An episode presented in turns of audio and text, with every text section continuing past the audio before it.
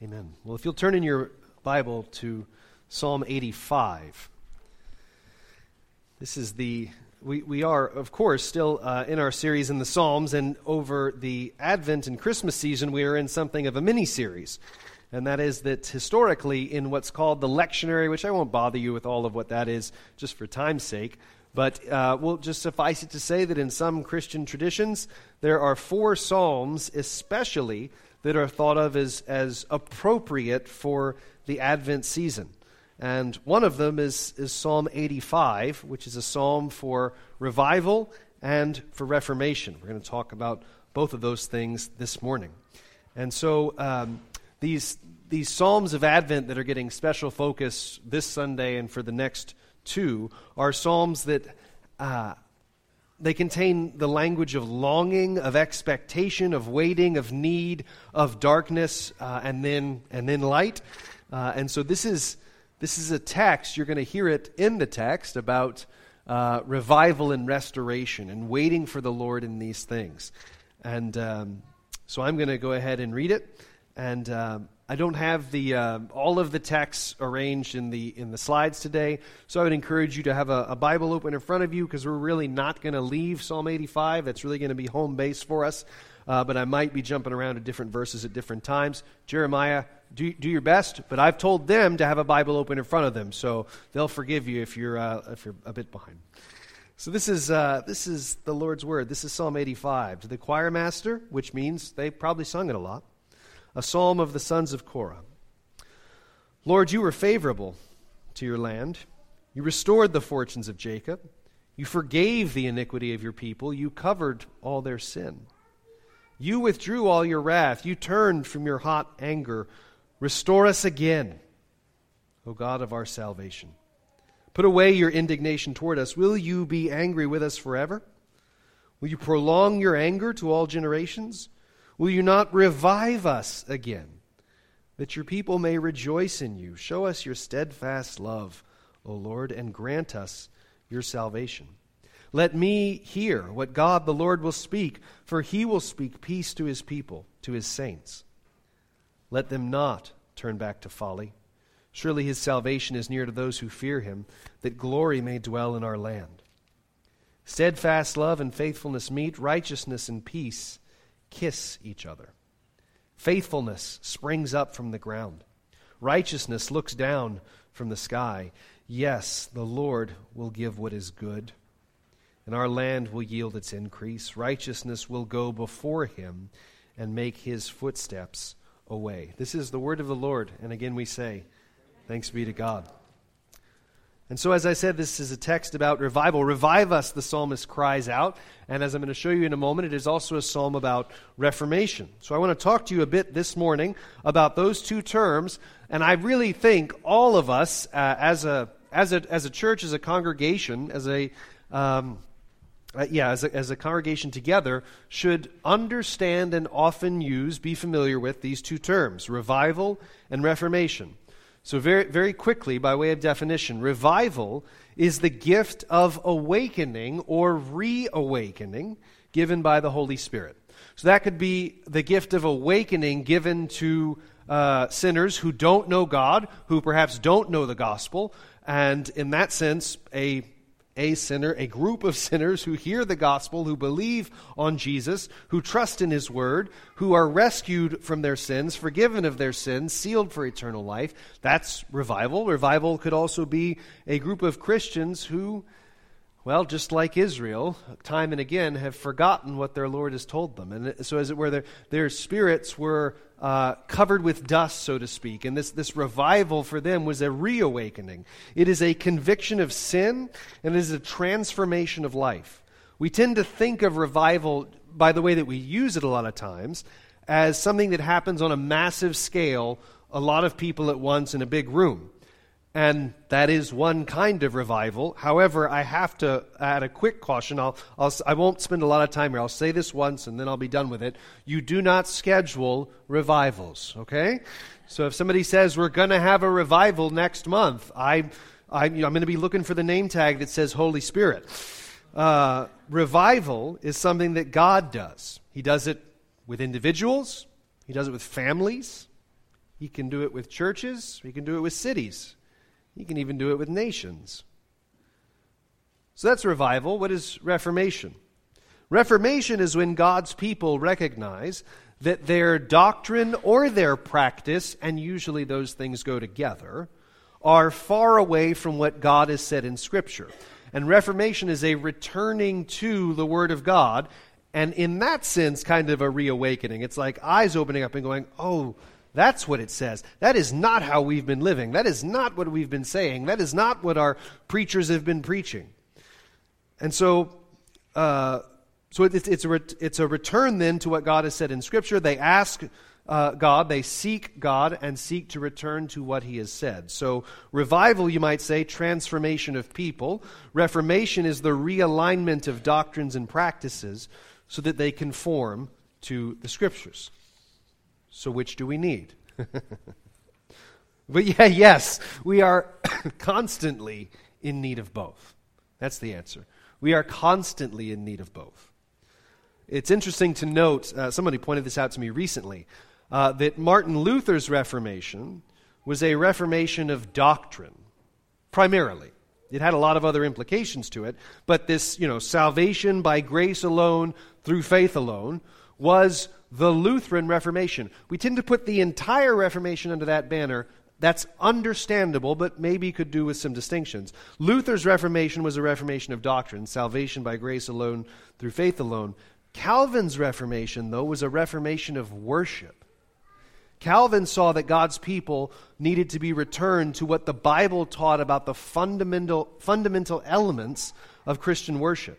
And with Reformation, both of them came revival. With renewed love for what God had said came revival. Because the two are tied together. And I, I, think that's by design, and I want to show you that in this psalm. So let's, let's go to Psalm 85. The psalmist begins by recounting his history, by retelling the story. This is something that uh, we often do in our, in our worship. Actually, you might say every morning we gather, uh, every Sunday morning at least, we gather and retell the story. Right? We start with, the, with God Almighty, whom we adore, who calls us into worship. We then continue to tell the story of after God had created, what happened. We, we fell into sin. That's the confession of sin. And God didn't leave us in that. He answered us with hope. That's the assurance of pardon, and so on. So every Sunday we're retelling the story of what God has done. Well, the psalmist is retelling his history. He says, You were favorable, past tense, to your land. You restored the fortunes of Jacob. You forgave the iniquity of your people. You covered all their sin. You withdrew your wrath. You turned from your hot anger. And so, based on those four verses, the psalmist is saying, based on what I already know, based on what we already know about you to be true, restore us again, O God of our salvation. Put away your indignation toward us. Let me put it to you this way. This, what we might call this argument, that the psalmist is making, which is like, God, because you've been good before, we know you will be good to us again. Hear us, therefore, because things are really bad. Apparently, this is a fight God likes us to have with him, if I can put it that way. This is an argument God likes his people to make. How do I know that? Well, just, I mean, short version, it keeps showing up all over the Psalms. Note the psalmist's absolute fearlessness to give God all the credit, if you can call it that, for whatever's happening. Restore us again, O God of our salvation. Put away your indignation toward us. Will you be angry with us forever? Now, there's probably part of you going, well, if he knows his theology, he knows the answers already no, right? And I would say probably, yes. That doesn't stop him from asking the question because existentially, in the moment he's in, it doesn't seem like the answer is yes. That should impact the way you pray, dear saints. When hardship comes, a lot of times we don't know how to talk. It's part of why God's given us these Psalms. So the psalmist, as I said, knows his history. In verses 1 through 5, he, he recounts sort of former good days, if you like. Matthew Henry has helpfully observed the sense, oh, this is so good, the sense of present affliction should not drown the remembrance of former mercies. Okay? My present affliction should not drown my memories of uh, uh, uh, my, uh, my remembrance of former mercies. Matthew Henry goes on.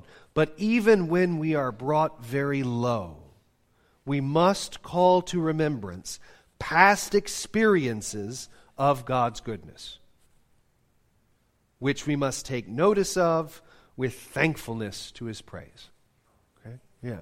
So, so yes, yeah, so, so God has given you stories of his own mercy, Christian, and those are not for your forgetting. Because that is what, uh, uh, that there's, this, there's this brilliant line in, uh, I mean, we don't, have, we don't have time for all the, the sort of, if you will, the, the theology in Peter Pan. It's really quite remarkable. I won't go into it here. Maybe, maybe, maybe it's a fun for Wednesday night. But there's this line in the, in the movie Hook where one of the one of the children, I think it's Maggie, calls out to her brother. She says, "Neverland makes you forget." Right. So all of the things, all of the the, the what's right in your face right now is making you forget what you know to be true. There's a movie reference. It's not a sports reference, Amir. It's a movie reference. Those will work just fine for now. Uh, and so, what marks revive people? I want to I want to show you this. Go back to Psalm 85. Will you be angry with us forever? Will you prolong your anger to all generations? Will you not revive us again, that your people may rejoice in you? So, how does this, how does this work? What's the source of this revival? We'll look at verse 7. Show us your steadfast love, grant us your salvation. So, when we pray for reformation and or revival, we are not asking to just be brought into a state of contentment we're actually asking to be brought into joy. Not just a sort of complacency, as one preacher has observed, not just a tepid complacency, but rather a, a revived joy. The call to gladness in Scripture show us your steadfast love, O Lord. Let your people rejoice in you. This, this, this longing that's in Scripture for gladness is one of the most is one of the weirdest things about Christianity, especially in a world where sometimes I think we consider being sour and cynical to be like a mark of wisdom. Like if you're really sour and cynical, that means you've seen things and you're wise. That is not biblical at all.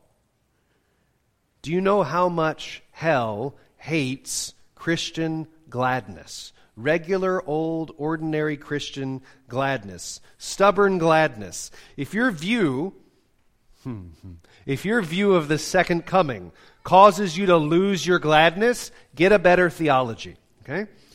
Some people think the world is going to end tomorrow. Some people think we're in the final phases. I tend to think I tend to think we're still in what a generation yet unborn will one day call the early church. but while everything good and true and beautiful around us sometimes might seem to be collapsing, or, for heaven's sake, when the, when, when the nations are getting turned upside down.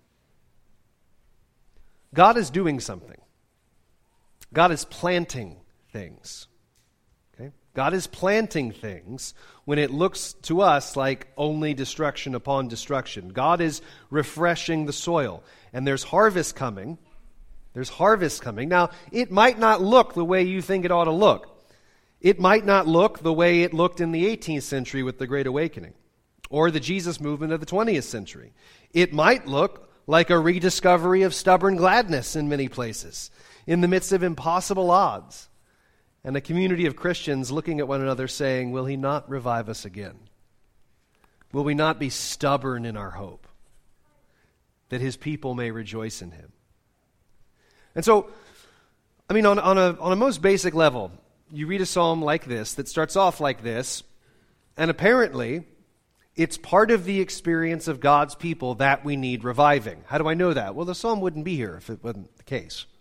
The fact that the psalmist is coming to God saying, Revive us again, means that it is a, uh, not only that's a thing that's like okay for us to pray, but we should anticipate that in our prayer life together, we're going to pray it.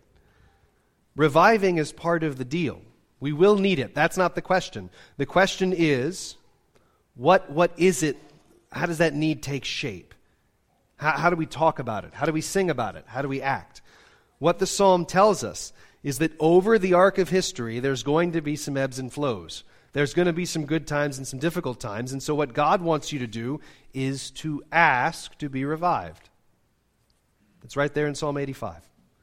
But it also teaches us, look at verse 2. It also teaches us something else.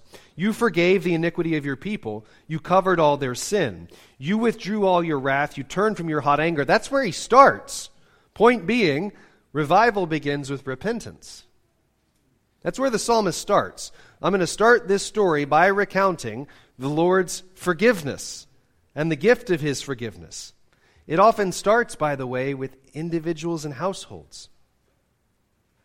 And so, how does, how does revival begin? It can begin with fathers and families confessing their coldness of heart, repenting of wanting to follow after our own hearts and impulses, and then maybe calling that the Holy Spirit. God forgive us.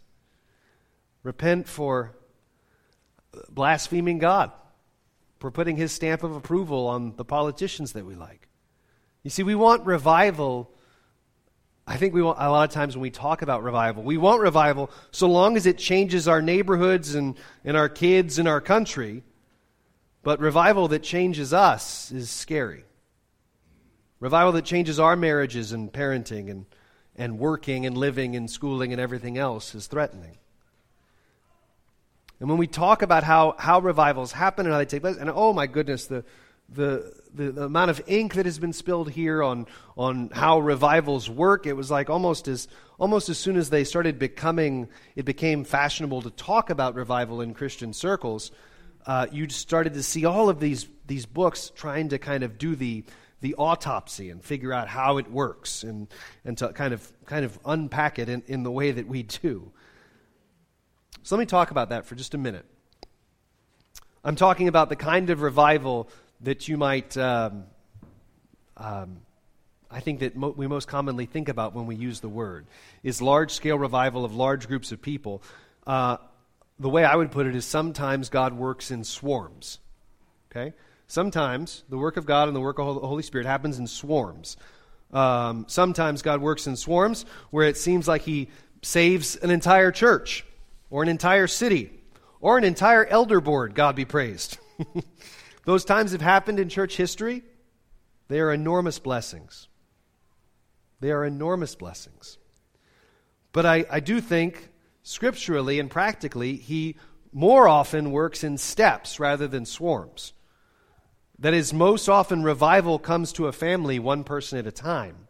Some of you have testimonies like that.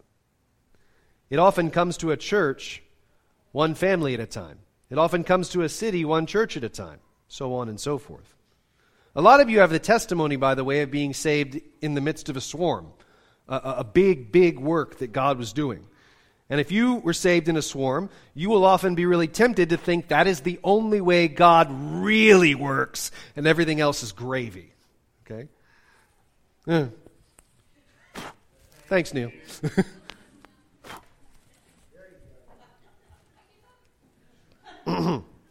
Let me find my place in my notes here. No swarms. That'd be bad. That's right. Uh, so, well, yeah, a lot of you, you have a testimony of being saved in the midst of something like just a massive work of God on a massive scale.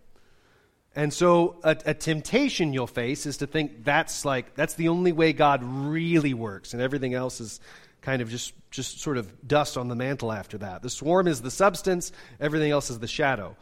Uh, you know, yeah, yeah, yeah. You have, okay, you, you also have God's like ordinary blah, blah work, but what we're really waiting for is another swarm. Okay? I would say the problem that, the, the, the, the kind of shape that problem can take, if you're not aware of it, is that your Christian life is going to be a matter of just hunting for the next big swarm and moving from one swarm to the next, at least perceivably. I said, but revival often looks a lot more ordinary than that. Go back to Psalm 85 and look at verse 8. So the psalmist is crying out for revival, asking, Revive our hearts, O Lord. And what does he ask for? Verse 8 Let me hear what God the Lord will speak, for he will speak peace to his people, to his saints, but let them not turn back to folly. So, what is it that the psalmist needs most as he's crying out? He needs the words of God. And the psalmist doesn't say, Lord, I am far from you, so I have to work up within myself a certain amount of excitement. He says, Let me hear your words. That's what I need. Let me hear God's words, because when God speaks, what does he say we find? Let me hear what God the Lord will speak, for he will speak peace. That's what we find. That's what's given to us. That's what he's looking for when he's saying, Lord, revive us. He is looking for peace. And too often, I think, at least I know I've been guilty of this in my own life. We approach God saying, God, make this thing go away. Make this feeling or difficulty or affliction go away so that I can have peace. It is more likely God's way that you will find peace in His words in the midst of the affliction. But this is interesting. Verse 8, notice the opposite of peace is not like war. The opposite of peace is foolishness. For he will speak peace to his people, to his saints, but let them not turn back to folly. So here's a hard question How much tumult, difficulty in your life right now is because of your own folly? Like there's there's not a lot of peace. Well, in some cases, in some cases that's because there's been a lot of folly. How much spiritual warfare is lost? How much peace do we willingly forsake because we flee to the wisdom of the world? To the wisdom of the latest theory or talking point or news report? We are a people who when we when our hearts need to be revived, we flee to God's words. We flee to God's words. Further, the psalmist sings in verse 9 Surely his salvation is near to those who fear him, that glory may dwell in our land. That glory may dwell in our land. Just by way of reminder, it's a good thing to want the glory of the Lord to dwell in your land. Okay? whether, it's, whether that's your, your, your city, your state, your nation, or the back 40 feet of your backyard. to want the glory of the Lord to dwell. That is my, my house and my neighbors around me worshiping God, loving Him for all that He is. And where do we find that? Where do we find the light and the hope for that? Again, to the Lord's own promises. And where does this where does this take us? Verse 10 Steadfast love and faithfulness meet, righteousness and peace kiss each other. Faithfulness springs up from the ground, righteousness looks down from the sky. That is an amazing verse. Uh, you probably missed its amazingness. I'm going to read it to you again. Steadfast love and faithfulness meet, righteousness and peace kiss each other.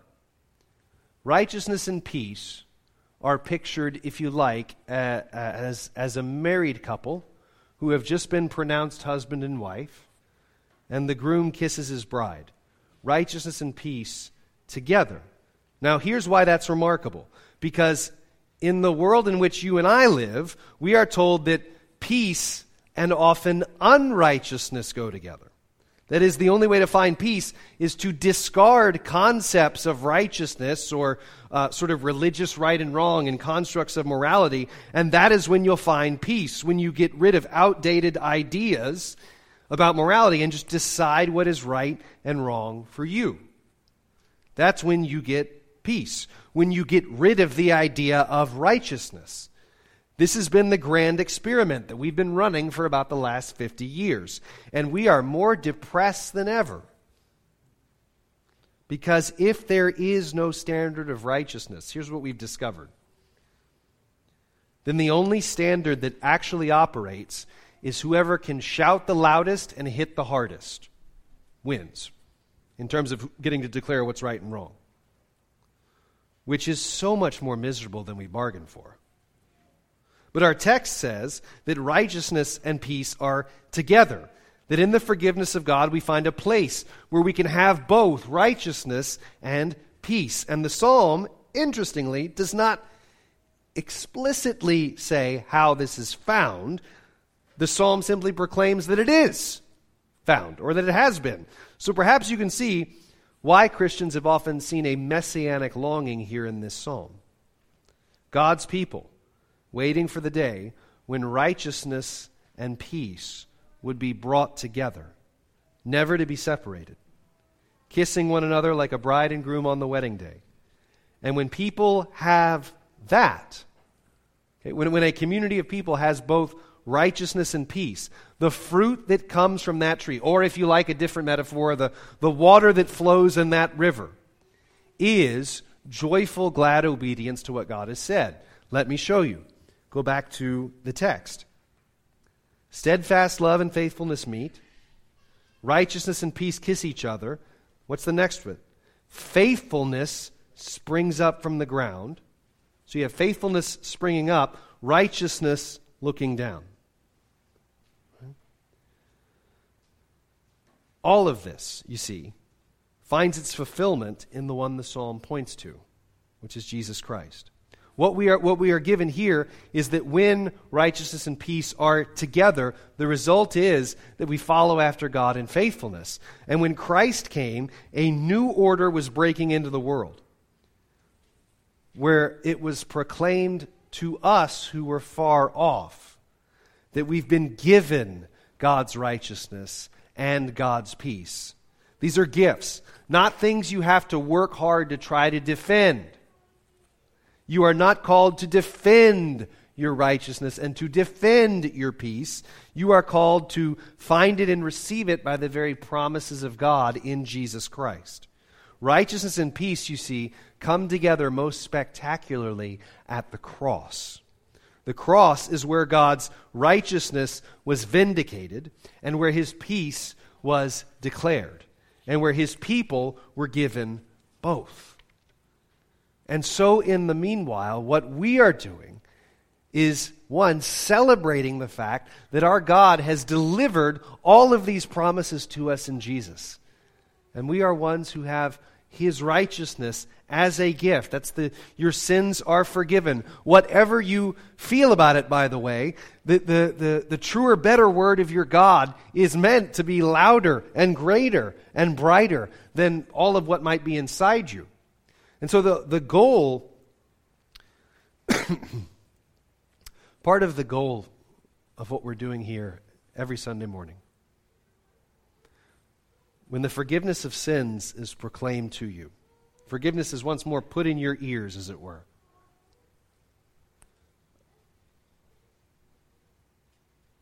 It will sometimes be the case that after all of that, confession of sin, assurance of pardon, oh, a song of thankfulness about how glad we are, I still don't feel forgiven. Yeah, that'll happen. The good news to you is that the feelings of unforgiveness do not determine the reality that God has spoken over you. That it is His righteousness and His peace that He's given to you as a gift. And He is, uh, and so in that moment, when your feelings say, I don't feel forgiven, your feelings are liars. Right? And you have a firmer, better word of Jesus. And the good news for you today is that if you're still fighting to believe it, Come and receive it. Eat it, literally ingest the promises of God and all that your Lord Jesus means to be for you. Indeed, in his name, we preach and pray. Amen. Our Father, we uh, ask for your help to believe these things, these gifts of righteousness and peace that you've given to us. And as we continue to uh, even just to look around us. And as we see our own sin, we see the sins of our neighbors, the sins of our countrymen. We see the world wrestling mighty, mightily and in other places gladly welcoming in sin. Oh. We pray, Lord, revive us again. Lord, revive us. Let judgment, let revival, let reformation begin with the house of God. Let it begin in the household of faith. Let it begin with us. Let it begin with our sins being confessed, with our sins being forgiven. with our hopes reassured, with our weaknesses made strong. This we ask in Jesus' name. Amen.